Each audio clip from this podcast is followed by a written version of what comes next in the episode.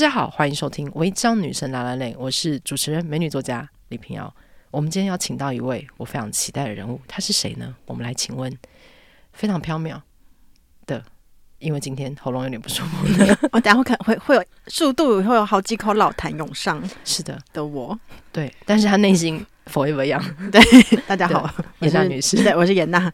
今天呢，我们要访问到的来宾是一位在水中如出水浮莲一般的一位仙子。为什么？因为呢，他是一位仙子，所以总总是与他聊天，总会有种回甘的感觉。今天就是回甘印象。主理人的这个制作人以及制片还有纪录片导演林嘉如女士来到了现场。女士，嗯，好，大家好，我是林嘉如，然后我是回甘印象的负责人，然后大家都叫我 Inch，我的英文名字，或者是会叫我英气这样子，因为我个人就是蛮英气风嘛，对之类的。我刚刚就在想说，是水出水芙蓉还是水中蛟龙？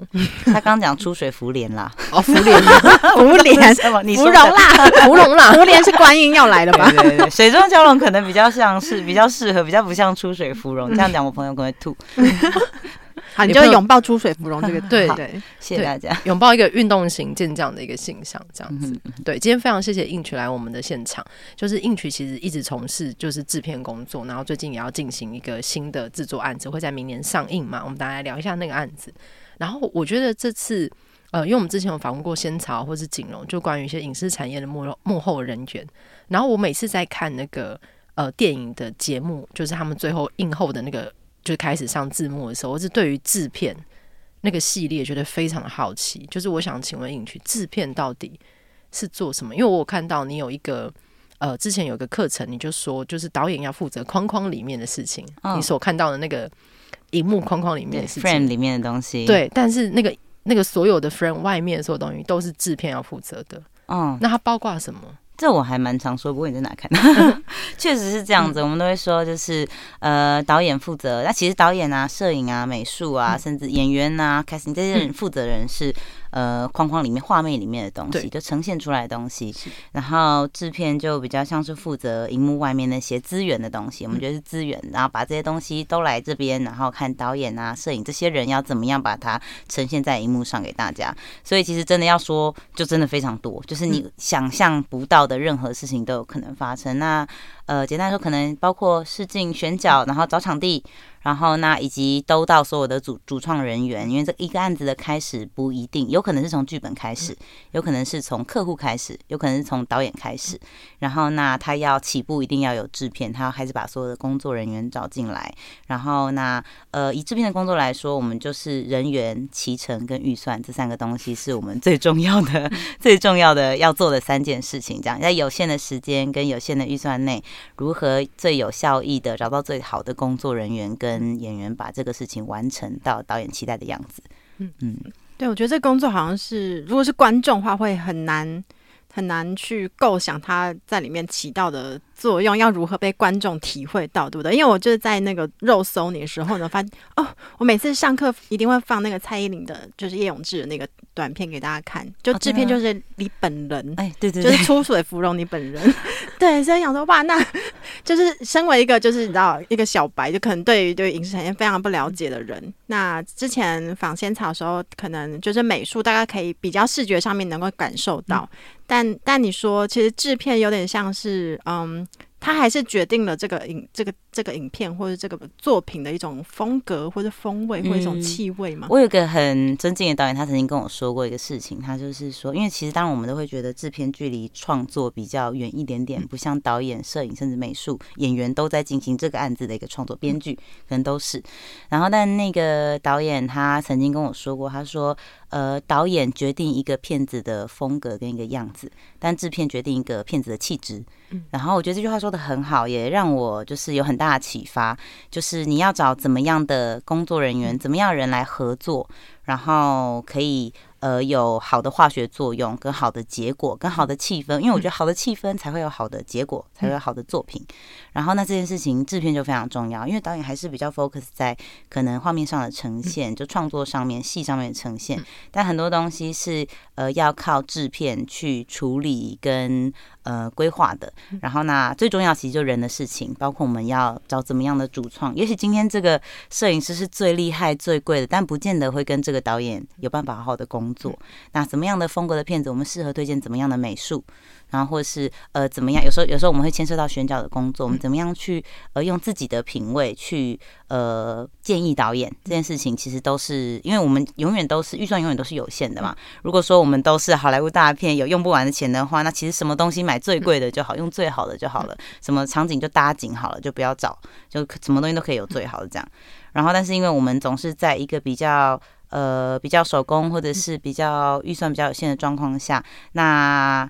呃，制片的灵活度跟他的品味其实就蛮重要的，在怎么样在这个限缩的状况下把它做到最好，对。然后，所以当那个导演跟我说，呃，制片决定一个片子的气质的时候，我觉得蛮深刻的，让我觉得说，对我我们创作创造的东西不是可能不是这个作品本身，但我们创造可能是一个很好的一个拍片的环境，很好的一个工作团队，那这些东西确实会影响到片子的结果。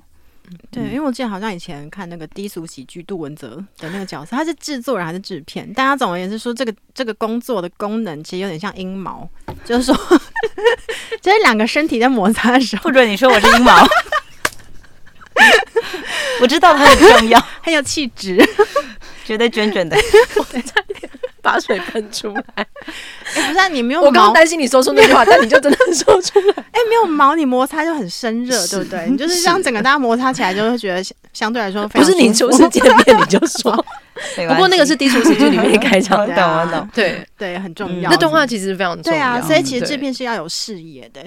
呃。我觉得这个不是制片一个人的工作啦，那制片当然有制片的团队，然后我我自己觉得我们组织比较扁平化的状况下，每一个人都在做一样的事情，然后那那只是呃我们会有负责的单位、负责的部门，会有人要必须决策或者什么，但是确实它是一个，我觉得它会算是以拍摄来说啦，确实是片场的一个核心，因为几乎所有事情都。我们这样说好了，所有的人都有他自己的工作，器材的事情会去找摄影组的人，声音的事情会找收音组，然后道具出了什么问题会找美术组。但是有些东西只要不知道是谁，知不知道是谁要处理，一定会有这种状况，那就是找制片，找制片组的人这样。所以，嗯，确实，我觉得他们要有很高的 EQ 去面对这种层出不层出不穷的，可能每一个片子都会有新的状况之外，那我觉得也要。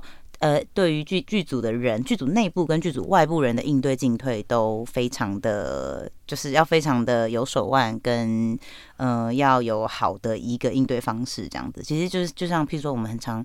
在路边拍片被警察关切，或者是碰到那种不愿意被交管的人啊，或者是垃圾车跑来怎么办？我们要去追着他，要请他 请他先不要开声音啊，或什么。其实这种很多有的没有的事情都会发生。那这个是可能比较基层的、比较现场事情。那其他的呃预算不够的话怎么办啊？然后或者是呃今天哪个演员的档期要怎么样？怎么样去瞧或什么？这种比较接近核心点创作事情，或其他还有很多啦。比如说有些会跟剧别的剧组啊，或甚至是要去申请补助。什么这些东西其实都蛮复杂的，就是你也常常会觉得说事情杂到你好像不是一个专业的 工作人员或什么的这样子。然后另外一个事情就是一般人也真的很难想象制片是什么。嗯，然后这些就反映在我每次过年。然后可能就回这个 回去家人家，就是家人，那个每一个人啊，你今天是做业务，你今天是做工程师什么？然后你今天在卖脚踏车什么？大家都知道你在干嘛。然后你回去的时候，大家知道你在拍片，大家都会说啊，家人回来了，大导演，大导演这样。大家都说最常被亲戚们叫大导演这样子。然后我就解释说，我我不是导演，然 后我不是导演，然后他们就只知道导演跟摄影师，他们就说那是所以是摄影长进的吗？这样子。我说我不是哦，还有我也不是演员，他们只知道导演、摄影跟演员这样子。他们说那制片是剪接的吗？这样他们就觉得制作影片应该是剪接吧？这样我说也不是。然后我妈有时候就是会想要帮我解释一下，说就是制片就是管画面外的东西啊，就是很多啦，反正很多很杂这样子啦。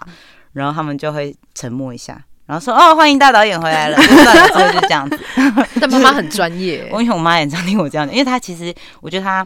也是不是那么清楚我在干嘛，嗯、但是也就是我妈是都都都会偷看我的线动，所以 她也都知道我在干嘛啦。就是，但她应应该也是真的很搞不清楚，说这个行业确实的工作是什么。制片听起来好像很大，好像是一个负责的人，但是到底是什么？这个是一般人很难想象的。那我只能说，骑乘人员跟预算，但是这些东西也包括非常非常多。他就是。让影片可以顺利拍摄的人，可以这样，然后所有的问题都要解决，对不对？嗯，就是要跟导演有密切的合作啦，嗯、算平行的去制作这个东西，嗯、平行的去处理所有的问题。嗯嗯，我们都说导演是提出问题的人，我们是解决问题的人。就于是制片就是那个拿着锤子在现场走来走去，把所有钉子钉下去的人，这样。嗯，应该大家都可以钉了。对，可是，是下一次就说是阴谋会比较 简单。我觉得好像亲戚就会终止，亲戚就会终止这个话题。你深思，你说如果亲戚问说，那你在做什么？就就是一撮阴毛啊，让那个两个身体摩擦的时候比较舒服。所以我觉得亲戚就这样子有到幽默感，但我觉得长辈们可能会啊，然后他们就会开全裸监督给你看，就有点理解说哦，所以你是那个工作这样，好像。好像增加了一些复杂度。说现在很多人很流行把它煮得很干净，这听起来他没有那么必要了。好，讨论应该越深入。那 我想往前问，那你是怎么决定要入这个行的啊？呃，我以前大学就是念影像相关科系，我是辅仁大学影像传播学系毕业的。然后其实。这个工作内容，制片的工作内容，在学校一定是没有教过的，嗯，因为这个不算是创作，他会教编剧啊，会教摄影，教技术性的东西，甚至连教多媒体，我们连网页都有学过，连广播也有学过这样。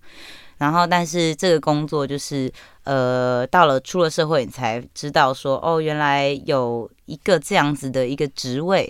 然后他以前啊，在学校的时候，制片就去买便当。然后算钱干嘛的？我是一个非常非常粗心，而且对金钱很深恶痛绝的人。但是你现在在要当制作人呢？对，就是所以就是你第一开始有人、嗯、呃有人建议你可以做制片的时候，其实那个状况是我要帮一个我很好的朋友、嗯、呃拍片这样子，然后然后那个时候大家找不到制片。然后我是剪接师，这样我是剪接师，我我们那边找找找，找想要找业界的，就那我们那时候刚毕业，大学刚毕业，然后想要找呃业界的摄影师啊，业界灯光师，业界的美术，业界制片，然后只有导演是就是我同学这样，然后想要完成这个东西。然后后来发现，因为可能学生片嘛，没什么赚头，然后而且新导演啊，然后可能总之就是可能钱预算也很少，所以完全除了制片之外，其他都有找到就找不到制片。然后当时一个就比较资深的摄影师，他就说，其实啊，制片它并不是一个算算钱或者是买买便当，嗯、呃，规划一下行程就好的人这样子。他其实很重要，是他是要有一个，他是一个。要有凝聚力的人，嗯，这样子。他说，如果嗯、呃、我们之中有一个人很有凝聚力，那这个人就会是制片里面最好的，就是最适合做制片的人。嗯，然后我就说，那我们要去哪里找这样的人呢？他说。这个人就在我们之中。你这个好像一个，我不知道他介于一种游游戏的主角要踏上伟大旅程，跟诈骗集团的开头，我不确定是哪一个。我跟你说，我现在回想起来，那可能是话术，因为我们就找不到人，因为制片真的要处理的事情太多。对，然后你是无法想象，然后但是他就是说，那个人就在我们之中。我说哦，然后其实我们桌上就四个人这样子。对，所以一个是我，一个是导演，一个是摄影师，另外一个是我就说是谁？他说就是你这样。诈骗集团。绝对是诈骗，我觉得我是超容易脑波超弱，然后就那时候也很想帮我同学啦，嗯。然后真的找不到人，我就说不然就试试看吧，然后我就兼了剪接跟制片这样子，就后期跟前期的工作，然后那时候的制片组的人都是实习生啊或什么的，然后那时候压力很大，因为其他的技术人员、主创啊，全部都是资深的，就大哥什么的。然后大家也都说啊，对，听说那个灯光师脾气很差，什么什么，你要小心啊，这样子。然后，但我觉得有可能，我就是一个女性红利的受惠者吗？还是我以前年轻的时候比较可爱，所以 没有啦，你现在也不也很可爱，还好吗？现在有有吗？都是出水芙蓉，你就是芙蓉哎。对啊，没有啊。那以前我觉得那个时候第一次我做制片经验非常的好，就我跟大家相处的很融洽，然后然后呃，在拍完那个短片七天之后，大家还是很好的朋友。我还记得第八天我都会收到大家简讯说，怎么没有通告了呢？这样子就是好想继续拍下去这样子，然后就是你你才。突然觉得说，哦，原来呃，制片的工作确实不是只有我们看到的那样子，然后它是一个可以让整个环境跟整个团队更好的一个工作。然后，那如果说呃，我的梦想就是我我可能我我确实对于创作是有热情的，但只限于我喜欢的我我喜欢的题材，我。看到有兴趣的人，我想帮他拍纪录片。我想到一个很棒的故事，或我曾经发生的事，我会想要拍一个 MV，想要拍一个短片，想要拍个剧情片。但是如果导演是我的工作，那我可能没有办法一直在帮别人拍东西，做商业的东西或什么。然后，但是呃，我却在制片的工作里面找到蛮大的一个成就感跟快乐。我就发现，其实我很喜欢跟人接触接触的工作。然后你也看到那些人，好像因为跟你一起工作。然后他们的工作比较有意义或比较快乐的时候，你就觉得哦，我好像可以做些什么比较接近改变世界一点的事情，中二吧，很热血，对啊，其实嘛，就是你心里会觉得说，嗯，导演或是这些呃主创人员，他们其实能够一定能够让片子更好，但是要让让这个环境更好的人，可能只有我接下来要做这个工作，你就会比较有使命感。嗯，你就是那个会跟大家一起踏上伟大旅程的人呢。对啊，很多人都说我很像鲁夫哎。对啊，而且你会把大家，我觉得你刚刚讲那个凝聚力是很重要的事情，就是你的特质会让，或是制片好的制片的特质要让大家想跟他一起工作。对我也是，就是我我常常回头想到那个前辈说的那个话，嗯、然后我也是在那一刻我才呃发现说哦，我会被别人定义为是一个有凝聚力的人吗？嗯因为在那个时候，我也还没有划龙舟，也没有，就是有没有这些那么多的事情。然后我那时候，我觉得我自己是个文静的人啊，也是芙蓉的。对，然后所以，所以我常常回头想到那件事情的时候，我都想说，呃，也许他是一个话术一哥，但是也许他真的是很有眼光的去看到一个人身上的特质，所以我都还是会想到这个事情。对啊，所以所以对你来说，跟很多人相处，或是要帮大家瞧事情，这个并不会让你觉得是一个情绪上面负担很大的工作。这件事情的想法，我觉得随着年纪会有一点点调整跟改变。嗯、然后，像我，我是一个很愿意去解决朋友或工作上事情的人，然后我也觉得解决解决问题很有成就感，这样子。然后，所以。呃，加上我的工作跟生活其实是分不开的，然后我的工作上的伙伴也很容易变成就是私下很私交很好的朋友，然后所以我也常年的认为我是一个很热爱，就是跟一群人在一起，然后带着大家往前冲，然后解决事情，然后哇，就是很热血的那种感觉，这样啊，一起一起干嘛，一起干嘛。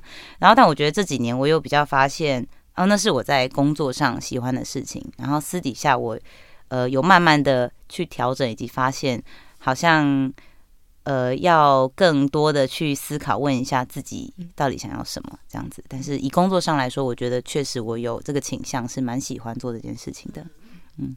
就我不是那种很直人或很匠人做一个事情很专注的那种人，嗯、我很喜欢一次看很多事情。可你可以多工处理，就是试片感觉是要同时开二十几个视窗，处理各种疑难杂症。嗯，头脑很清楚，而且就是我算是逻辑控，就是如果有有些人其实。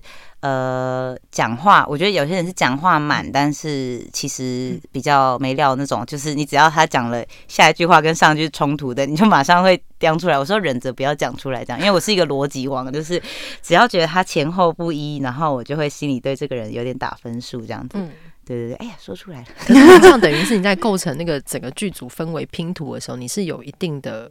有标准、标准跟排列顺序的，有有有。因为有时候会听到，可能一些影视产业的朋友在拍片，他们会很在意，就是剧组的气氛好不好。对，这个这个东西其实也是掌握在制片的手上，对不对？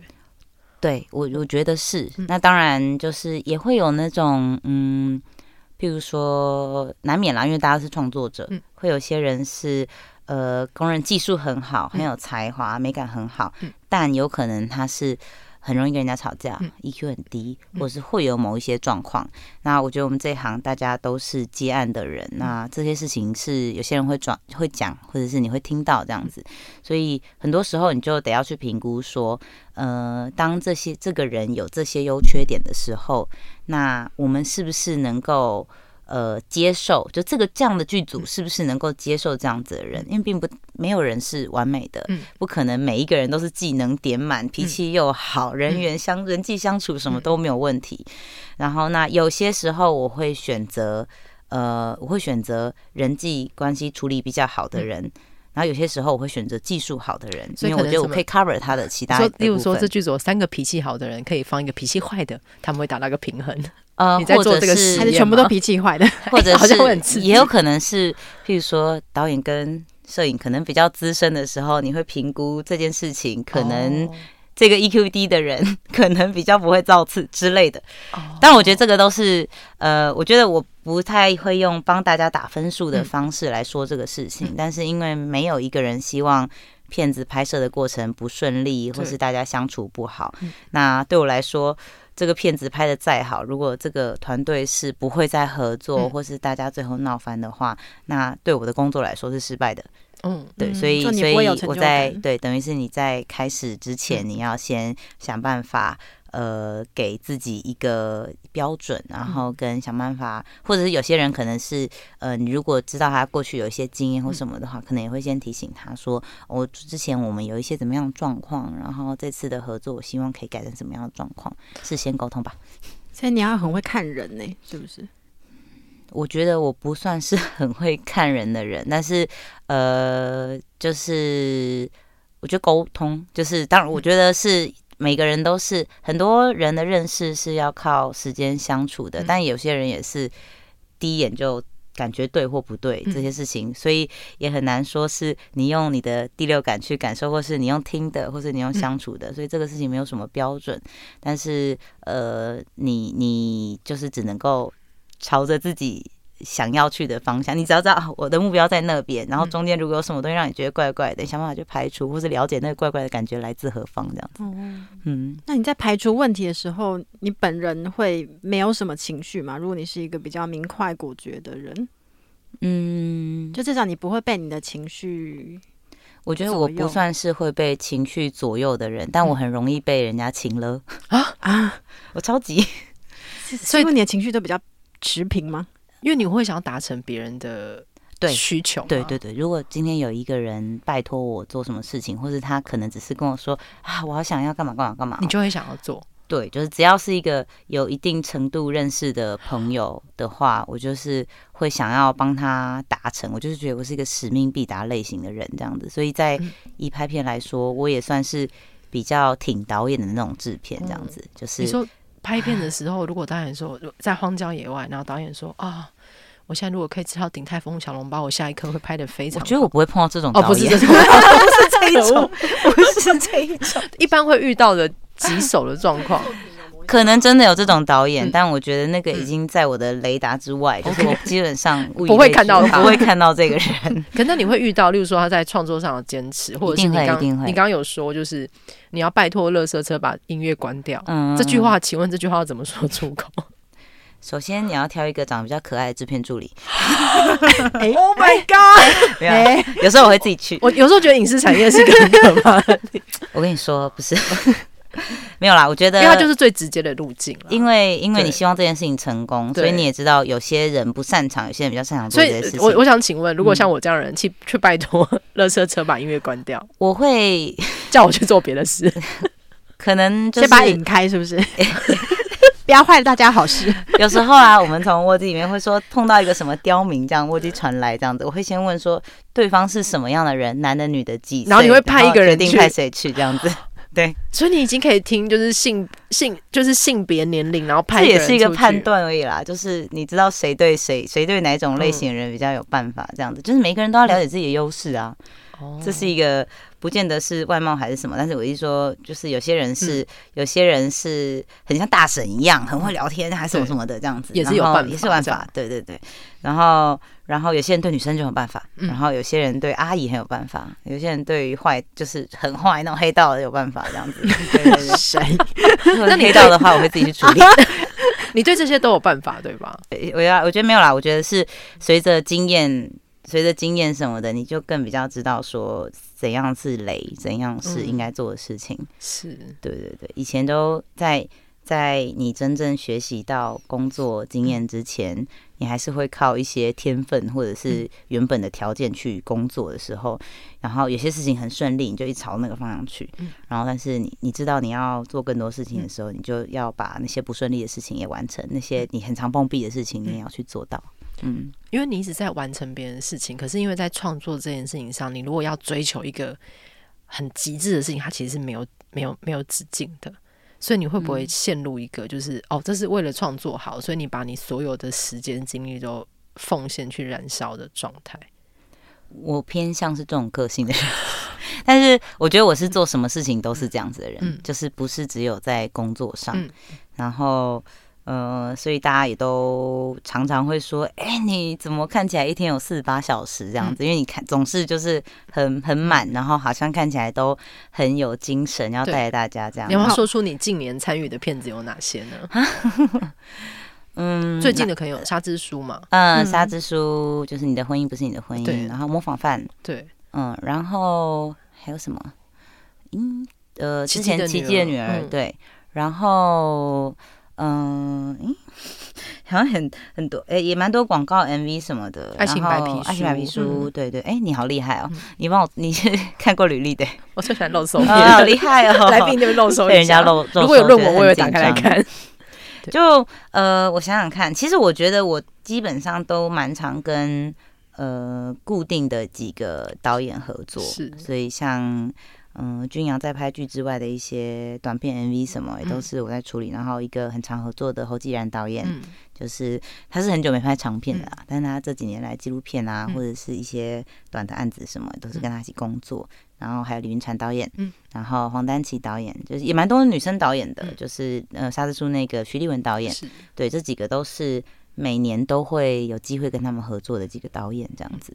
对，所以我好像也，我觉得我我在挑片子、挑工作的时候，嗯、其实我也通常就只挑剧本跟导演这样子，那个对我来说是最重要的东西，其他我觉得都可以克服这样子。嗯，那你有搭配一年的工作量吗？例如说几个长的、几个短的广告 MV。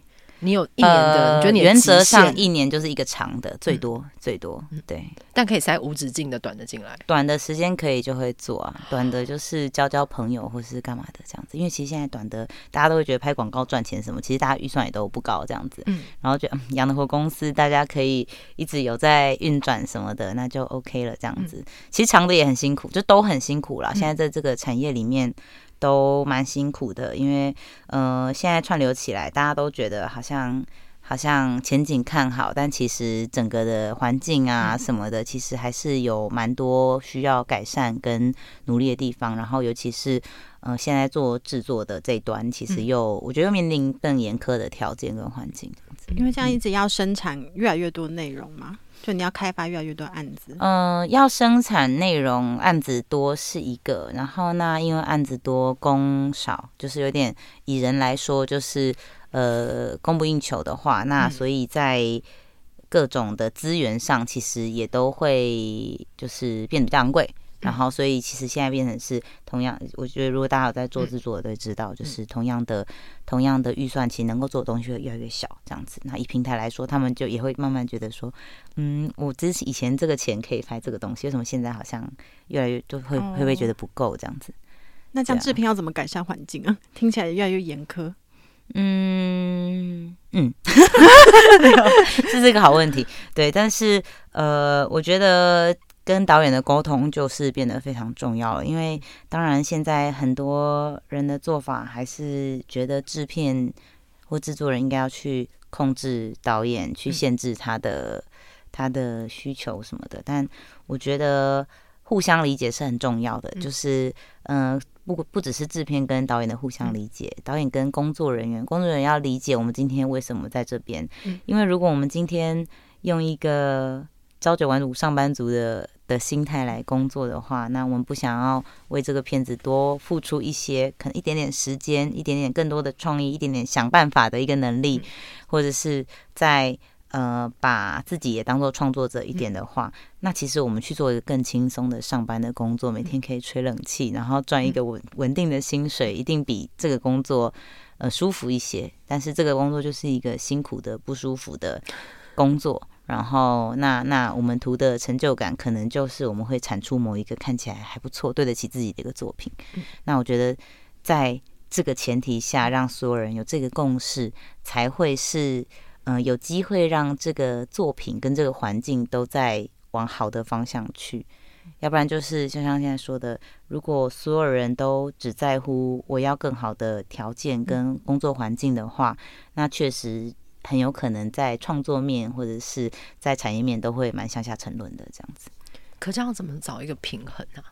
因为这样，所以找到的人还是蛮重要的。因为像制片是不是就没有自己的生活品质？嗯我看起来是个没有生活品质的人吗？你看起来 有，看起来超有，看起来有。所以你一天真的吗？因 为你一天有四十八小时，对啊，跟常人不一样。你说有一些我们不知道，你们没有四十八小时吗？我们没有，我们不是妙丽。因为你又划龙舟，其实划龙舟就是早上八点之前的事啦。大家不要讲的好像我都把时间够。可重点是我们没有早上八点之前的事情。我们早上八点在睡觉啊，而且你是划到一个很职业的部分，而且你不是有时候五六点就去划了吗？对啊，对啊，对啊，这就是一个重点，因为八点前没有别的事。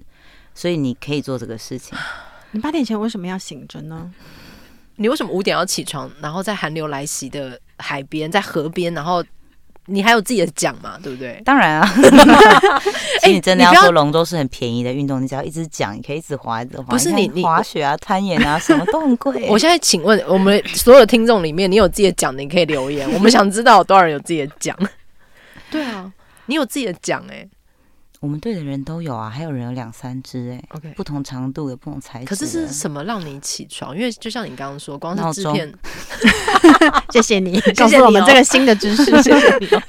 对，我觉得那是每件事都需要有一定毅力去完成，而且就像制片好了，制片其实就是你在现场你要解决所有问题的人，嗯、你就是那个要想办法的人。嗯，你没有在一个剧组里面，然后好像所有东西都没有办法了。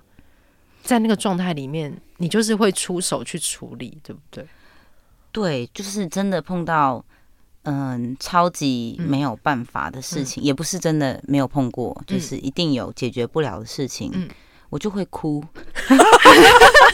我好喜欢这件事，闹钟让你起床，解决不了就哭。我怎么一直没有没有意识，没有想到这个事？就是可是你哭完你就怎样？我想到我们先往前提，是什么样的状况让你哭啊？嗯，哎、欸，其实我很少会为我自己的事情哭，我通常哭都是可能替某些人、某些事情觉得很不甘心。嗯。然后会会生气到哭，或者是、嗯、当然看电影那种被悲伤剧情感动到哭是另一回事。嗯、但我自己有我我虽然算是一个比较泪腺发达的人，嗯、但是我自己有注意到我我会哭的点，其实通常也都不是为了我自己，通常是为了一些你觉得很不甘心的状况，而且很蛮常是为了别人的事情。嗯，然后或者是我会因为觉得抱歉，对别人很抱歉而流眼泪这样子。嗯。然后，那我说抱歉，是今天订的便当很难吃 啊。这么小的事情真的不用啦。这么，如果是因为有人因为便当很难吃跟我抱怨的话，我会说真的不好意思，因为我也没有吃过这一家，我们下次再小心点。这样子。哦，你好厉害哦！真的啊，因为这个事情不绝对不是，如果是我做的很难吃，我可能会很难过。嗯，如果今天是我做的东西很难吃，因为不是你做的，所以是老板要感到抱歉。对对对，我会觉得我们今天也是消费者啊。对对对。可是因为你的工作是大家会一直把自己的困扰跟问题一直丢给你，所以你一直在接所有人丢下来的球。嗯嗯、这件事你你是可以 handle 的。嗯，我觉得努力啦，因为没有人天生会做这件事情的。嗯、因为除了我刚刚说，嗯、呃，会容易被人家请了，因为工作上也会很多这样的事情。嗯、然后，尤其是当我们跟工作伙伴的关系也很像朋友的时候，然后这个界限会非常难拿捏，嗯、因为。可能会因为大家跟你的情分而聚在一起做这件事情，但也有可能他们期望你在工作上对他们是有情分的。嗯，但我觉得我在工作上也蛮算是呃严格跟一板一眼的人。嗯，所以就就我觉得这件事情确实也很困难，也是我一直在学习的事情，就是如何在。这一个这么大的团队里面，让所有人的感情像朋友、像家人，但是大家在面对工作跟关系的时候是很专业的。嗯，就我不知道这个事情大家可不可以理解。但团队很大的时候，每一个人一定都是自我中心的，自我中心没有问题。每个人生下来本来就是自己的主角，但是我们今天在做这个。产品的时候，我们每一个人都是，即使是导演，都是工作人员，都是一个要把这个作品完成的员工。那这个时候，每一个人都是螺丝钉，每个人都是齿轮的一部分的时候，那即使今天是友情的力量，今天是感情让我们凝聚在这边，但我们齿轮卡在一起之后，这就是工作。那我觉得这个是我一直在提醒自己，就是比较容易被情绪绑架，比较容易接受情绪勒索，但也会提醒大家，就是我们今天来这边工作，最后还是签了合约，嗯，我们还是有一个很很标准的一个薪资、一个条件、一个什么，所以大家就要在一个专业的状况下去完成。那当然，因为我们是有感情基础在的，所以很多状况提出来，我们可以再想办法有没有更好的解决方式。但是就是希望。情绪的部分，就是这一类这一类的勒索就可以尽量减少，但这件事情其实蛮难的，其实蛮难的，尤其嗯，尤其现在就是我觉得大家更更提倡做自己这件事情的时候，我常常也会觉得说啊，我我最不想要做的就是自己，因为我不知道我自己好不好。认是刚刚是一个认真的发言吗？我认真的发言，我、哦、就是我没有想过自叫做自己这件事情。哦，嗯、但那你的工作就是在做自己啊？因为我觉得并不是所有人都人格特质都适合坐在你那个位置上面。就像我刚刚听你在讲你处理便当的事情，其实我觉得你对于什么是自己的责任，什么不是，你有一个蛮清楚的判定。嗯嗯，嗯。那同时又要能够让大家觉得自己是一个很可爱螺丝钉，但是同时那个螺丝钉要能够运运转顺畅。我觉得要是我。我我不行，我可能第三天我会先辞职再说。对，所以你会 从现场逃跑吗？对，但有可能就是什么呃，又有情，但又能够有规矩。我觉得在这两者之间拿能够达到平衡很难拿，是要某一种特殊的人格特质。其实我觉得你身上好像有某一些就是很有趣的矛盾的混合，因为因为看起来你的我刚刚以为你说很有趣的毛，怎么又讲到毛？有没有毛有没有趣？我是不知道，因为目前为止还没有。不要骚扰来宾。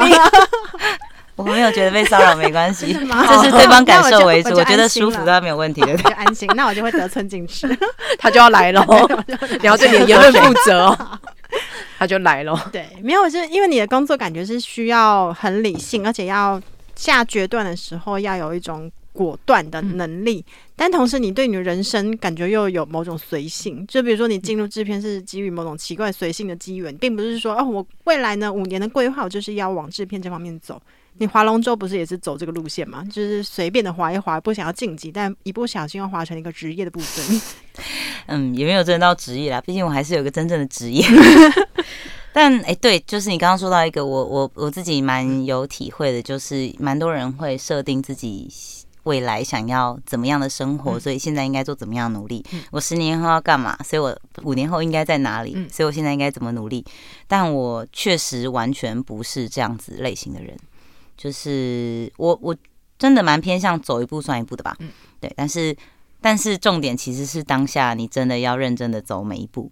嗯嗯，踩得很深，扎实，脚步很重。对对对 对，没有啊，因为我我觉得我自己觉得我还蛮容易满足的。就是在每一刻的当下，我都很满足。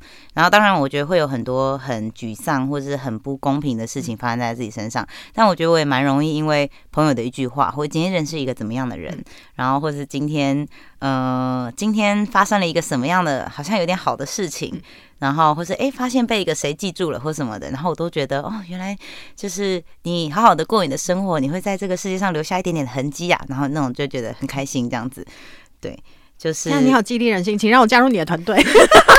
大家第三天就离职，不 用不用，不是真的。所以你要做它的平衡，就是这个这个剧组的强度到某个某个程度，这个还不错用的，它就会跑掉。你就要是拿捏它的范围嘛、嗯。对，但我当然，我觉得我我当然希望自己是一个呃有足够的能量去就是。你要卡领导或者是引导大家的人，但我觉得对于很多朋友来说，他们都觉得我有点太过正能量，所谓太过就是有点像是什么摩门教，还是 你说不是散播欢乐、散播爱这样？对，可能假假的这样子。然后，但。但我也，但我我也觉得确实啦，就也蛮也蛮累的。就是我并不是一个真的完全没有烦恼，或者是就就觉得很乐天，或者什么事情都其他的负面的事情都不重要的人。但我也蛮常觉得说，我们的工作这么辛苦，或者是我们可能如果真的是一个核心或是一个领导者的话，那你的你的立场，你你你。让大家看到的样子确实是很重要的。如果连你都是一个愁眉苦脸，然后呃很容易被打败的人的话，那这个团队或者你想做的事情就不可能成功这样子。所以尽量会把嗯、呃、比较比较呃负面或是比较有情绪那面会藏起来，或是放给比较熟一点的人。比较熟一点人，那还是会听到我的人生的抱怨呐，对某一个人的抱怨呐。去对啊，但是我觉得近年来我好像在这一块又更更加的。小就是在抱怨跟情绪这一块，就会你会看更多在在前面这个，就是后面的东西看少一点这样子。对，就是你慢慢会觉得，如果你你是一个对于什么样的东西有点责任的人，但其实就像我说，我我不知道目标在哪里，未来是什么，什么样子，什么形状，所以你也只知道以你过往的经验来说，你你的人生就是不是靠规划或是努力的尝试什么走到这边，而是靠累积，你一个一个。都很扎实的走，很扎实的过，然后你才有今天。任何事情都是这样子。嗯。嗯，你看划龙舟也让你划到变成要去拍一个制造龙舟的 纪录片，那也都是缘分啊。但嗯，嗯，对，划龙舟最好玩的一个事情，其实是我在这一个运动里面认识很多人。就是就像你，你上来遇到那个朋友，其实我们都是呃，每年会在比赛会碰到啊，或是在练习的场地会碰到这样子。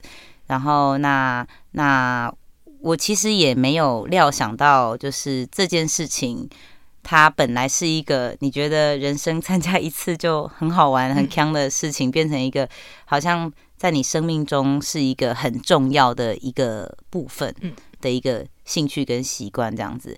就是当然，它其实对我来说是一个每周的运动啊。有些人是打羽球，有些人是呃跑步啊、干嘛的这样子，有些人游泳。然后那那这件事情。我其实要放弃也可以马上就放弃，但是因为这个团队就是我们还是得运作下去，然后有一个人带着大家，然后有一个方向，我觉得也蛮好的。然后呃，固定去参加比赛，其实也不是真的为了要得到一个怎么样的名次，而是我觉得比赛其实像是一个考试，它反而是我们训练的成果的一个教练。就你可以知道你在什么样的位置，你的这段的练习有没有进步，然后而让你知道接下来应该怎么做。就比较像是一个过程，嗯，然后也所以也不会因为你今天真的成绩好，或者是成绩不好，或者怎么样而有什么样的心情。当然，我觉得当你的程度越来越好，或是大家团队越来越强的时候，一定会比较在意比赛结果啦。但是对我来说，我的。初衷跟想法还是比赛就是一个目，就是一个要去通过的一个目标而已。那结果是怎么样？但我们都是因为有这个时间点跟这个考试日期好了，所以我们知道我们要读多少书，我们要怎么努力，然后去面对这件事情，然后去面对自己哪里不足，这样子。嗯，那你做就制片的这个跟人相处的经验，有让你跟就制作龙舟的这个师傅 之间产生一种信任连接，会比较比较。怎么讲？比较容容易让他对于媒体都会问同样问题的那种防备心稍微比较快放下一点吗？嗯，因为就是很真诚的与他当下的相处，每一个每一个人都是一个全新的一个相处，然后所以所以好像没有任何一件事情是可以用你过往的经验来套用的，就是就是如果。对啦，一定一定都会有一些你自己的 SOP 去面对一个新的人这样子，然后或者想办法去突破别人的心防。然后，但你像像你刚刚说的那个制造龙舟的那个师傅，嗯、呃，我觉得真的是要靠长时间，每一天每一天的去让他把你当做一个更亲近的人这样子。然后，倒没有什么捷径，我觉得是没有办法。没有办法用一个什么样的一个伎俩，或是一个一个什么一个 SOP 去这达成这件事情的那样子的人是这样。当然，如果你碰到那种比较 social 类型的人，你会在一开始会觉得哦，很容易可以交流跟跟打成一片或什么，嗯、但是你要真的跟他成为朋友，什么、嗯、其实搞不好会比那个师傅是更难的。嗯，对对对，因为他可能从头到尾都对你就是有一道墙这样子，嗯、所以嗯，我我基本上是相信所有的人的啦，只是说当然也会在交流的过程中去去。看说看出来说哦，这是不是未来可以成为朋友，或者是可以一起工作、长期工作的人这样子？嗯，或至少你让那个师傅在你的拍片环境里面，他可能比较自在一点，对，自在舒服，对对对对，就愿比较愿意，或者是把你们这个团队纳进他的龙舟制作的整个制程里面。对，也蛮好玩的，那个案子蛮好玩的。嗯，就那个之后看得到吗？之后看到，可是，嗯、呃，就是一直陆续的在进行中，明年应该才会上吧。嗯、因为就是它的制作已经完成了，但是接下来会有一些想要拍一些访谈的东西，这样子。嗯，所以像明年会有两个，你会有至少会有两个作品要上。嗯，对啊，当然，但是呃，对，一个是那个龙舟纪录片，那就是一个很小编制，嗯、就是你就常常去。拍一个人自己是自己，甚至自己是摄影师的那种，然后去跟别人跟他聊 天，对对对对对。然后另外一个就是一个比较大的一个剧集，这样子。可以说出名字了吗？啊，可以啊，他应该不会换名字吧？嗯，就是他叫听海勇，嗯、听海勇是台语的听海影，听海浪的声音的那个感觉，这样子。然后你们会想知道内容吗？会，请说。现在导演，我可以说吗？可以说了吗？呃，其实应该，因为之前我们开拍的时候有发新新闻稿了啦。对。然后，所以呃，大致上应该蛮多人也会知道这个事情。如果有在关注可能公式的剧或什么的话，嗯、那它是一个发生在二次世界大战末期的一个故事这样子。然后哦，那那个时候因为台湾算是日本殖民时代的末期嘛。然后，所以，呃，在二次世界末期的时候，其实算是整个世界陷入一个很疯狂的状态。然后，那只剩下就是日本跟德国在对抗全世界的同盟国。然后，嗯、呃，那个时候日本的日本的兵啊、人啊、人年轻的壮丁什么也都不足了。然后，台湾就有一批人被呃征召去到南洋，就现在马来西亚什么嗯、呃、沙巴啊什么，我们在戏里面是婆罗洲，就是去做战俘监视员。就是管理当地的战俘的，这样他们不是兵，他们是军属，这样子就是做管战俘监视员这样。然后那因为在日本的长官的那个时候，日本人他们其实有非常严格的管教嘛，所以有时候会，比如说处罚战俘的时候是打巴掌，然后或者是有时候会有一些凌虐的行为，或甚至是呃屠杀的行为这样子。所以在呃很多。人就是在战争结束之后，这些犯行的这些可能屠杀或者是残忍的行为被发现的时候，那嗯、呃，澳洲就是同盟国那边就举办了一个类似战战后的一个军事法庭，去审判那些当时曾经下重手的日本人。那当然包括那时候台湾人嘛。然后所以呃，很多人其实是在战争之后才被绞刑死亡的，他们并不是因为作战，并不是因为战争而死亡。然后那那那个时候。的台湾人却在那个时候被归还给中华民国。嗯，但在这个时候，就是不管是呃同盟国的人，也不会把他们当战胜国的人，因为对他们来说，这些人就是当时下手人。但日本人觉得他们已经不是我们的国民了。嗯，然后所以其实这个故事是一个跟。呃，这这个是故事的主角，三个人就是我们当时的三个战俘监视员，嗯，然后去怎么样面对，就是在战争时发生的事情跟战争后的审判这样子，嗯，对。然后这也是你担任制作人的，嗯，对，这是我担任制作人的一个影片。在这中间有哭吗？蛮长。辛苦辛苦，因为制作人要控制的东西太多，还有预算的问题。嗯，然后加上又是历史剧，嗯，历史剧其实蛮辛苦的。嗯，就是当然，我觉得台湾有很多历史剧的、嗯、的潜力啦。嗯，然后所以，嗯。历史剧又有一点战争背景的东西，嗯、那本身就是在预算上面就会是比一般你看到剧还要高蛮多的，比起时装剧那些，嗯、因为不管是场景你要搭景，嗯、服装你要找到或者要定做，甚至做旧，嗯、或者是甚至是人山人海的背景演员，是。对。然后那因为我们的主题是战俘营，嗯、所以我们的人山人海的背景演员现在要是老。白人老外 这样子，对对对，这些东西都是增加我们的制作成本跟难度嘛。对，然后那而且其实以台湾的电影来说，不像是好莱坞的工业，其实你每一个案子都是从头从头开始摸索，就你没有任何一个可以参考的东西，甚至是没有一个搭好的场景可以重复使用的。嗯，你说是因为分工，因为你有提到香香港分工是比较细，所以台湾的分工分工，我觉得不是分工的问题，是资源没有办法你连续的使用，没有办法。比如说你没有这种片场的机制，拍完就拆掉。对对对对，我们怎么样就是都得重新盖一个房子或什么的这样子。嗯，然后这些东西是让成本是没有办法下降的。嗯，就是等于是一部片的成本，就是一每一部都是独立的，它没有办法。对对对，当然就是所有人都会说，哎，你可以去那个之前哪部片有盖过一个什么样的地方或什么什么的这样，但其实这些东西都是实际执行上其实是可能性很低的。别人盖过的房子都没有维修，那个进去其实都是危楼哦，也是什么的，而且年代可能也不一样，设定上也不太一样，所以这些东西当然都是你在我们在前期的时候都会想到很想很多方法，但最后你要做这个事情，最后你还是得自己盖一个房子，所以就是哭完继续再做，做完继续再哭。天哪！对，刚其实刚刚会说到哭，是因为我有一个一个经验，是我在最一开始做制片的时候，那时候去高雄拍一个 MV 这样子，然后我记得是我们借到一个场景啊，以前就是连借场景都是什么签合约也不会这样，然后我记得我们那时候借了一个游泳池。然后要进去的时候，那个管理员突然就是翻脸不认人，说不行进去拍，然后说前几天有个剧组来，然后乱搞什么什么的。然后我说，可是他不是我们，但他们大部分人都会觉得剧组都同一群人。对，他说你们都骗人，什么你们都怎样怎样，然后就不能进去就不能进去。然后导演、摄影就一批人在摄影在那个在那泳池外面等这样子，然后。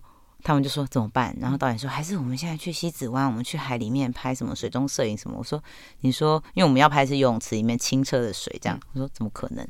然后后来之后大家就一边在想，还是说干脆就不要这个镜头什么的时候，然后我就想说 哇，last try，我就走过去，然后就开始哭着跟他说，大哥，我会被我老板杀死。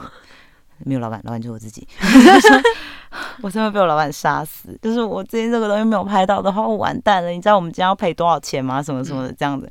然后那时候真的是悲从中来，就是也没有在演，但是你只是想说把这个悲伤的情绪，但是就化成一个表演这样子，然后哭到不行这样子。我然后就大家就吓坏，他们在后面这样，我的剧组工作人员就傻眼看着我。然后哭完之后，大哥说：“好，你们赶快进去，就一个小时，就一个小时，你们赶快拍一拍这样子。”然后我就转过去，然后喊，掉着眼泪说：“赶快进去，一点五个小时，快点。”他说：“他说一个小时，但你们拍一点五个小时，我来 hold 着他。”这样子好邪恶。大哥当天情绪劳动量还是蛮大的，对，不知道为什么他那么生气。但后来看到我哭的时候，他就有点心软这样。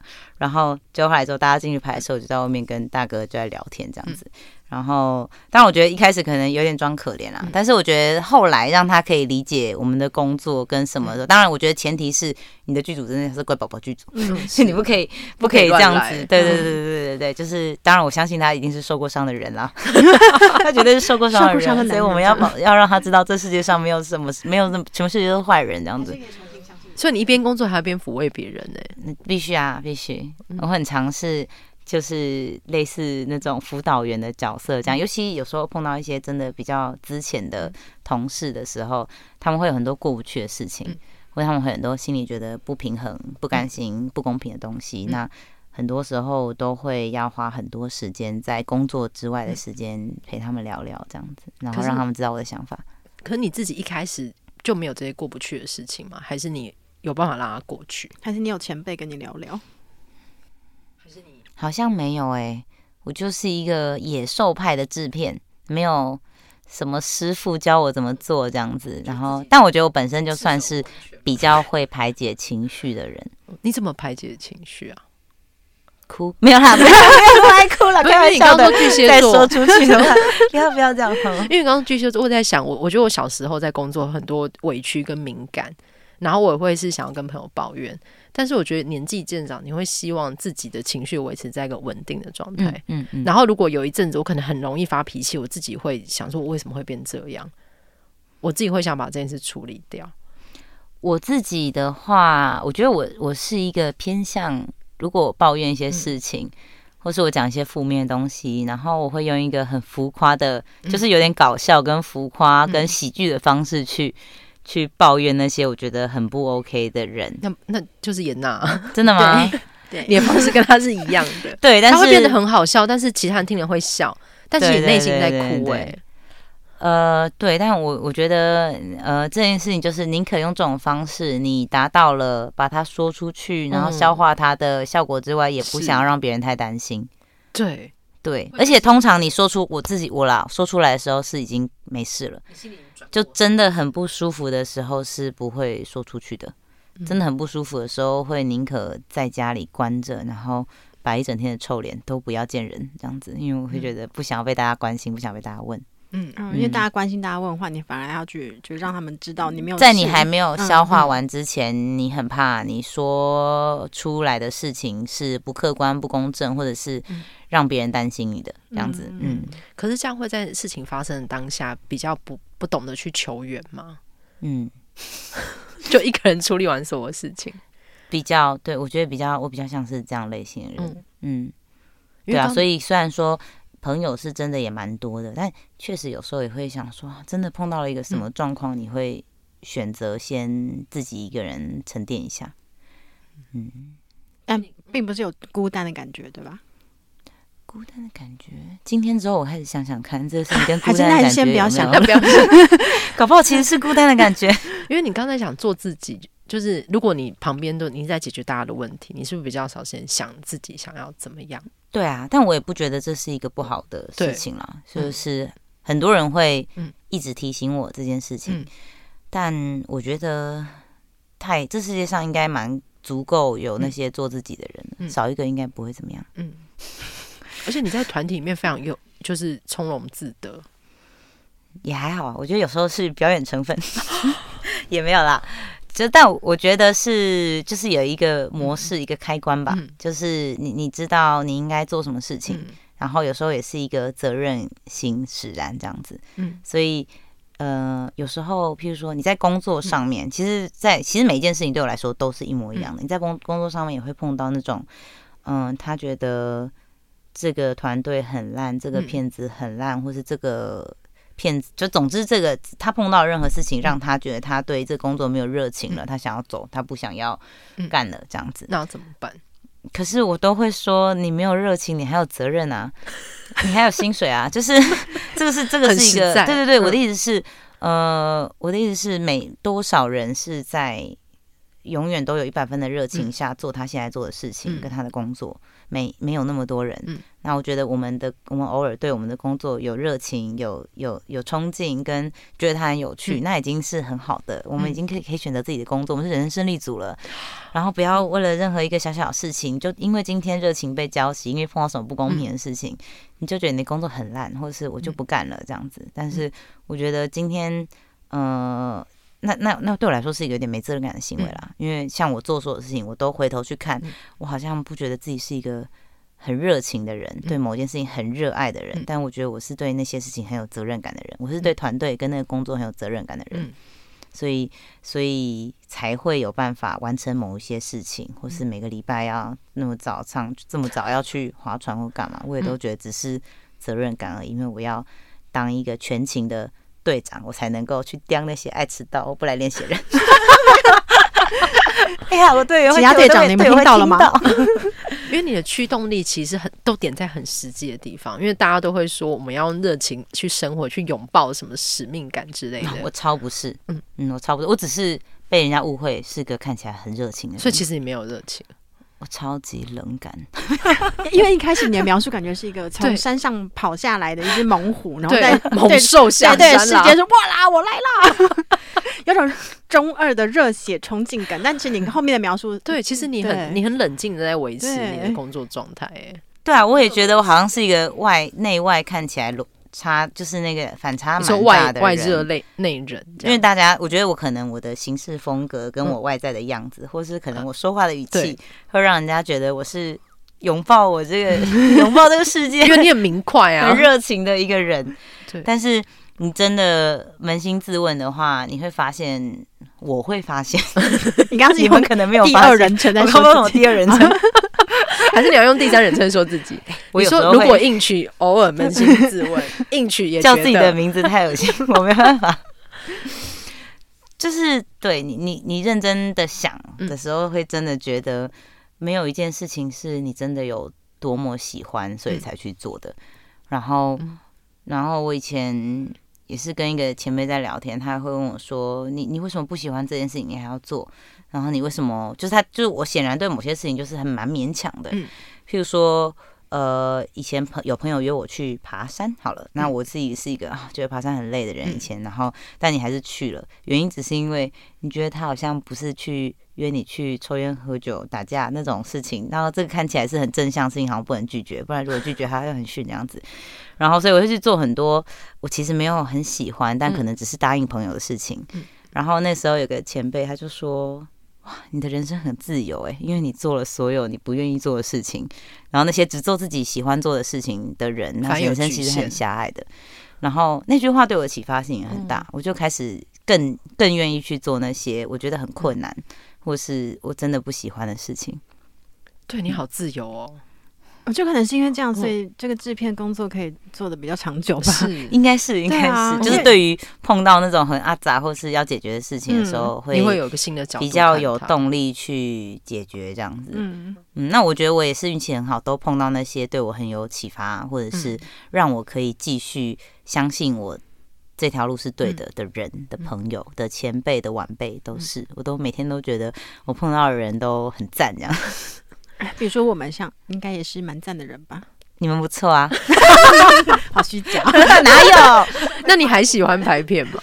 我觉得我不讨厌这个工作，嗯、但你要很直接的说喜欢，我也觉得蛮矫情的，因为它是一个，但确实我觉得以以以要以要有收入或者赚钱来说，一定有更多。我可以做的很不错，然后可以赚到钱的工作吧。嗯、我觉得也许我去做个生意什么的，可能很会卖东西。你可能很适合做生意，你可以，我真的会跟你买。你好像很适合、欸，你还不知道我要卖什么，有点想要买一支奖可以刻字吗？可以，那个可以雷掉。对，嗯，对，但是呃，但我觉得在这个工作上面，你碰到的人，然后跟你，你，你看到。你曾经做过跟改变的事情，跟你留下的一些痕迹，就会让你觉得说，呃，我再试试看好了，我再多努力一点。然后能不能够再多做一些什么？因为我如果今天去做别的事情，我又要从零开始，那我之前累积的东西又都没有了。那那也许我到最后做到了七八十岁，发现原来也不过就这样子，跟我三四十岁的时候看到是一样。但是，但我觉得我还还是蛮享受，就是你一直走，一直走，一直走，然后回头看，就突然发现，哎，我又做完了一个什么事情，然后这件事情就还蛮有成就感的，然后就觉得你的。呃，虽然很多事情是你也蛮茫然，或者是你也觉得呃，好像好像不知道自己的热情在哪，你好像也没有很喜欢，嗯、但是还是会在某一个时间点会有一点点成就感，因为你看到你曾经过去的那些足迹，嗯，嗯感觉是一个垦垦地派的，对。对，因为就是很拓荒。一努力在垦地，然后就是嗯，对对，我就看脚趾头这个地方，对对对，然后只看脚下，只看脚下，对，中间有些看石头，可是前面很酷啊，前面有大石头，碰到再说，还好没看到。就是先看到就不会往前走了。刚有跟应渠闲聊，就是说这很像划龙舟，就是我之前划过一次，就是你起步晚了之后，你就要付出两三倍的努力才能够追上前面的船，因为那个浪会一直来。嗯嗯。可是如果你是落后的那个人的话，对，所以你在那个落后状态里面，你其实想的事情是你要如何克服这个过程。对啊，就是在那个状况下，因为呃，如果说一开始就有落差的话，嗯、通常是代表实力上的落差，那要赢可能是很困难的事情。嗯然后，但是，但是不是不可能？嗯，所以你只能在等待，说你只要现在不放弃，你才能够有那一个奇迹发生。当然，虽然说那个奇迹可能不会发生，但只要你现在就已经丧气的话，那就是零，就是不可能发生的。你有意识到你很正向吗？嗯，你还是正向吗？你很正向欸。可恶！你说你缺乏热情，但是你还是会说出，就是其实是内心有一把火在燃烧。我才没有。他，但他刚才描述是在。一边滑一边想下一次怎么改进，有什么方案可以？对对，我觉得好像是偏向这样子。嗯，对，就是你想要不断的改进这所有的。所以我对失败没有没有很，就是我没有觉得失败是一件很惨的事情了。嗯，因为它只是一次尝试。对对对，你知道这条路不通，下一次可能可以这样子。嗯嗯嗯。然后就是也也，如果我常常会想说，如果我这次赢了，或这次做的一百分了，或者你自以为是一百分。那其实好像以结果来说，你你你接下来会不知道要怎么样做更好，或者你以为你自己够好了的时候，嗯、你人生还这么长，就是停在这边，好像才是比较比较绝望的事情。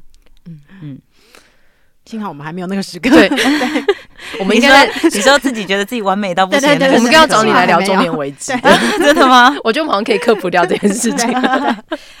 我想一下，好，我可以，我可以想，我好像听到中年危机那集，对，就好像可以克服这件事情，因为还有这么多事情还没有尝试过。对啊，我们应该要想办法让自己变得更自由一点呢。嗯，我刚刚我想说去做一些讨厌的事情，但我还是不喜欢吃洋葱。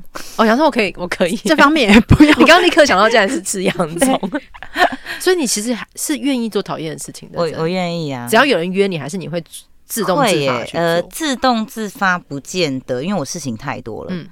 就是我事情真的很多，嗯、然后所以我不见得是会自己主动去找事来烦自己、嗯。但是如果有人对邀你，但这件事有人说，哎、欸，我们去干嘛好不好？然后我时间可以，我就会去。但其实如果你有点讨厌，你还是会去。会，只要那个人我不讨厌，我会去。哦，所以是跟人有关，还是跟人有关了，跟人有关。就是你不喜欢的话，你会觉得这件事情 为何？那讨厌的人约你做你喜欢的事，我没有讨厌的人啦。干 什么是完美的制片人才 哎？有了，当然会有，怎么可能有人没有讨厌的？你要把一些讨人厌的，因为制片应该是听过最多幕后八卦的人，要掌握很多事情。应应该说，你接触到面向很广，对对对，所以所有所有组在发生的事你都会知道。嗯，没错没错。但我觉得，就是你真的很适合做这个工作，哎，就是跟这么多人密切的往来，尤其是每次进剧组都是一个非常密切的。合作流程那几个月，所有人都绑在那边，还是会紧张哎，因为并不是每一个人你都是本来就认识的。对，等于是你每几个月就要换一次职场。嗯，对，有点像这样，常在找新的工，没有，常在换工作，常在那个，常在嗯，又结束工作，然后又有新的工作，然后每次结束一个工作的时候，我觉得应该是每次结束工作的时候会回头看，说，那你有完成什么事情，或有什么事情有点遗憾的，下次希望可以不要发生这样子。嗯。都还是会有一点点，就是重新做一个调整，这样。对啊，对，然后就有，然后会检视增加多少经验值，这样子吗？嗯，会，或者是，或者是，哦，因为我说人是最重要的事嘛，嗯、然后一个剧组有几十个人，不一定不是每一个人都是你喜欢，嗯、或者是嗯、呃、对你好或者喜欢你的人，嗯，然后所以你我我总是会。一开始先很敏锐的知道哪些人可能不是我的菜，或者我们两个可能磁场不合或什么的，嗯、然后我会把它当做这一次工作的一个主要功课。吗？对，功课，我就会说那个是我的功课。嗯、我有个同事，我就跟他说，我我我看到我这次的功课了，作业簿很大。对，我们会 我们会分享说我们这次的功课是谁这样子。那我觉得你用这样的角度。嗯。去看这些事情，你就不会一直觉得他很烦，嗯嗯，他很讨厌或什么，而是你你你在检视你怎么样去写这个功课，你怎么样去让这个事情更圆满，因为他就会是可能是挡住你完成工作的某一件事情，那你怎么样让它更圆满，这是你的功课。